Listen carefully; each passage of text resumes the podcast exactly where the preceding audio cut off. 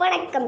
திருச்சியிலிருந்து ஸ்ரீலேகா திருக்குறள் அதிகாரம் பத்தொம்போது புறங்கூறாமை குரல் எட்நூற்றி எண்பத்தி இரண்டு. அறநெல் அல்லவை செய்தலின் தீரே பிறநெல் பொய்த்து நகை விளக்கம்.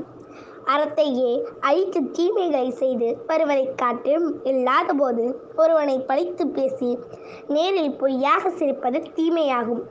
அறநெல் அல்லவை செய்தி. தீதே புறநலி பொய்த்து நகை விளக்கம். அறத்தையே அழித்து தீமைகளை செய்து வருவதை காட்டிலும் இல்லாதபோது ஒருவனை வழித்து பேசி நேரில் பொய்யாக சிரிப்பது தீமையாகும். நன்றி வணக்கம்.